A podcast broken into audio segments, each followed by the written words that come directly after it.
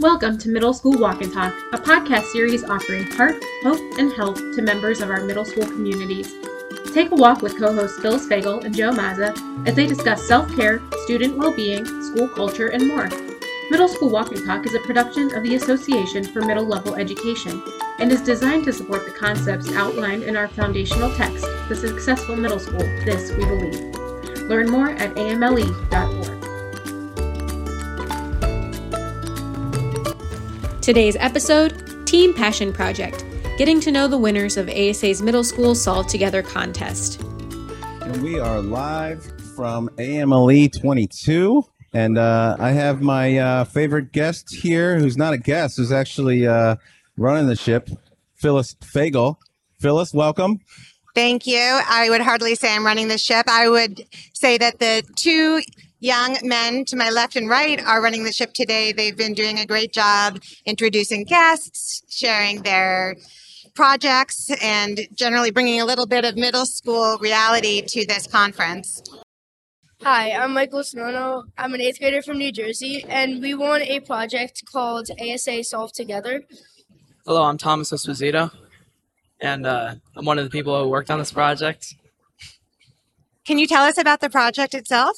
Oh, sure. Um, this project was about saving bees and seeing how they are going into extinction, and we just uh, made a whole way of new transportation for them.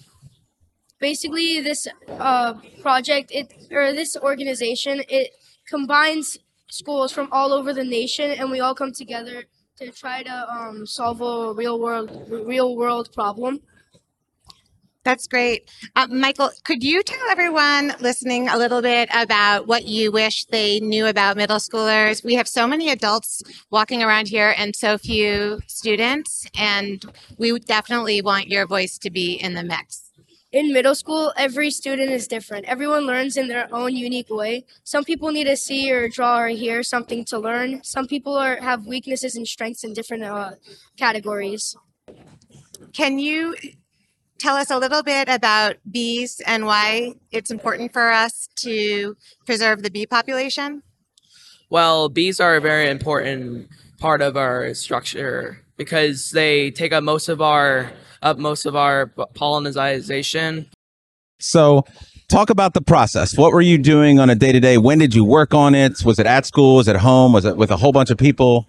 We first started working on the project around like once a week, and then near the end, we started working like two times or three times a week. At first, we started working on the idea and trying to figure out what we were going to do.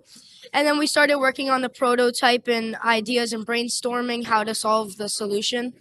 After that, we brought our ideas to real life and created them. Do you feel like doing a project like that felt different than your normal middle school classes or a different approach than you're used to using? Most of the classes we do or the projects that we end up making, it's usually online and we can't like really build whatever we want. Here we had in this project we had more freedom to choose what we wanted to do. We had our own we chose the problem and we chose the solution. We had we just had more freedom than other projects.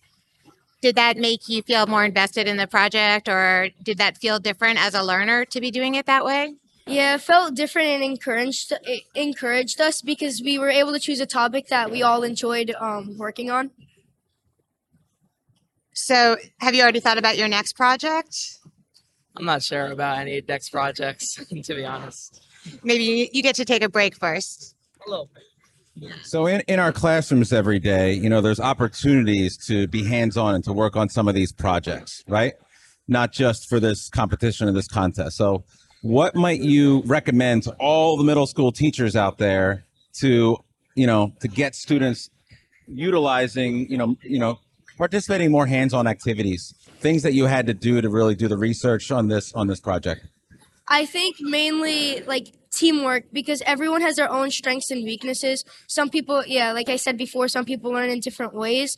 So if you can have like in a group, you can have someone like an artist like Tommy, someone who's engineering like me, someone who's good at um, grammar and structure like Eva, and someone who um, has like a lot of facts and um, important information like Brad. If you can put us all in like a group together, we all have our own strengths that we can work on.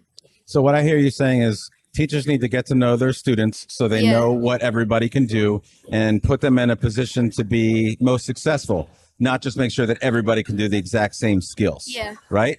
That's a that's an issue with our education system that we're not fixing today on this podcast, but I think it offers us, you know, windows into activating our students.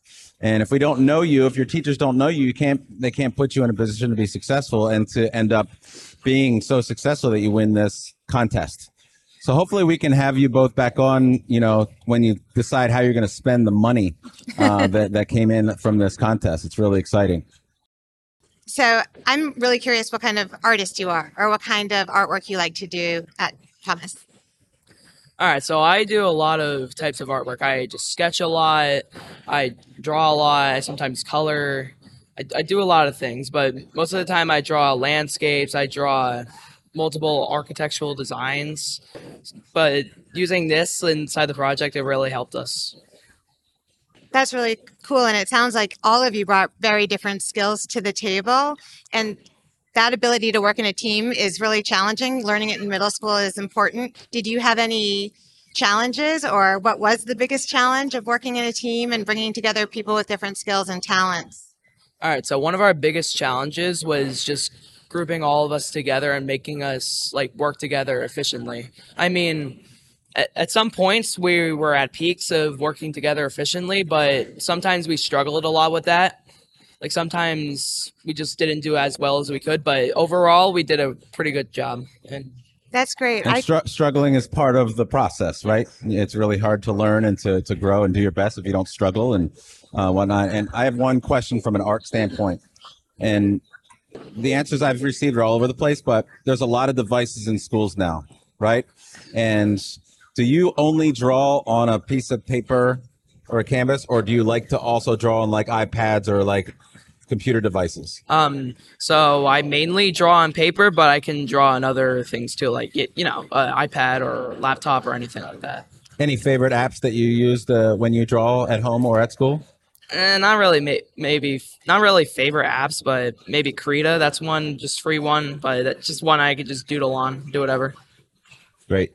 anytime I have to use an online art app, even like Canva, I find a student to help me because they are so much better equipped at it than I am. I have one other question, and maybe Michael, you want to take this one. I feel like every middle schooler, while they're in middle school at some point or another, either finds himself doing all of the work on a group project or feeling like someone else is taking over. And maybe you can both weigh in on that if you both have opinions. But have you found that that is one of the hardest parts of middle school as well, or you had a different experience? Yeah, like mainly a lot of teamwork. Everyone needs to trust each other, and most of the time, the reasons that some people don't do the work is because the people who end up taking charge don't listen to the ideas of others, and they should be like more open minded to hear everyone's ideas. Is it hard to ask them to take a step back and give other people a chance to weigh in? Like, yeah, I no, not really. Like at the beginning of a project, before everyone starts, you should all come together and think of what everyone has to say, not just have one person take charge. I love that plan. Yeah, I have another point of view on it. Sometimes people just don't want to do work, but it's mostly one person just becoming, you know, a little headstrong and not letting many people give their ideas because they believe that their ideas are very important. But yeah, like Michael said, like teamwork is very important to have and know how to control.